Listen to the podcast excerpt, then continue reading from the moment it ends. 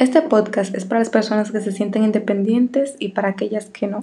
Entonces, como el tema de la dependencia es tan normal, tan común en todos nosotros, vamos a tomarlo un poco relax. Voy a comenzar definiéndolo de una, de una forma muy llana y sería como la ilusión rota que todos nos hicimos alguna vez de que cuando cumpliéramos la mayoría de edad íbamos a poder salir, comprar, hacer cuanto quisiéramos sin tener que darle respuestas a nadie de ello. Entonces, como yo siempre digo, estos, estos temas, esta clase de temas siempre tienen como una cuestionante y la de este caso sería, aunque la dependencia es algo normal, ¿sigue siendo negativa? O sea, ¿sigue siendo mala?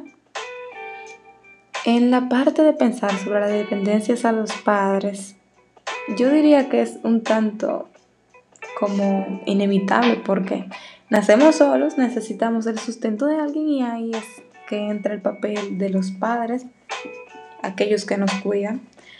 Y diría que es normal hasta que uno cumple la edad de que uno tiene que decir, bueno, yo voy a comenzar a aportar, voy a comenzar a ayudar.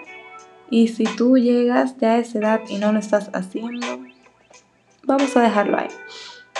Entonces, pasando a una parte más seria de lo de la dependencia, sería la dependencia emocional. Y si tú estás soltero, tranquilo, te puedes quedar ahí porque la dependencia emocional no solamente se trata de relaciones amorosas, sino que se trata de amistad, de cómo te desenvuelves en donde estudias, trabajas, relación con la familia, etc. Entonces, lo primero es que hay que admitir que las personas que nos rodean tienen, que ser tienen aunque sea un poquito de poder sobre nosotros. ¿En qué sentido? Bueno, si yo discuto con alguien, por ejemplo en mi lugar de estudio, yo siento que eso me afectaría, aunque sea un momento, pero lo haría. Porque las personas que nos rodean van adquiriendo con el tiempo un poco de poder sobre nosotros. Entonces, sabiendo esto, ¿cómo podríamos identificar que somos dependientes emocionalmente? Entre estas está un ejemplo de que ahora mismo con lo que nos entretenemos, que son los teléfonos, con las computadoras, televisores, que se dañen todas al mismo tiempo. Si tú te sentiste mal con ese ejemplo, significa que eres un poco dependiente de ellos. Entonces, sabiendo que podemos pasar por problemas y circunstancias, que sea entendible hace que sea aceptable de la forma que reaccionemos con los demás. O sea, dicho de otra forma, todo el mundo sabe que alguien puede tener un problema, pero hay que aceptar que esa persona reaccione mal hacia los demás. O sea, que se desquite con los demás por lo que le esté pasando. Claro que no. Hay que tomar eso en cuenta.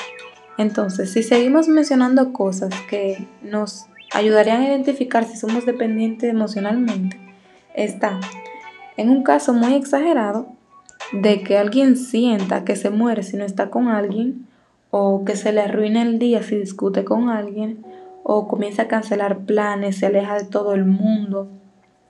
Como dije, se comienza a desquitar con los demás y hay casos que las personas hasta se olvidan de ellos mismos porque dejaron que su vida girara en torno a una sola persona o a una sola situación.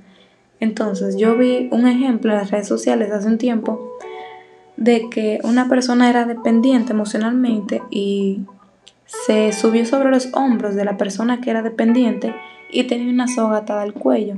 Entonces lo que sucedía es que cuando esa persona se iba de su vida, ¿qué pasaba? Imagínenselo. Entonces, te preguntarás cómo me vuelvo autosuficiente. Hablando de la parte económica, sería como que tú pudieras solventar tus necesidades por ti mismo. Y pensándolo de otra forma, es que te quieras primero, te respetes primero antes de querer hacerlo por alguien más.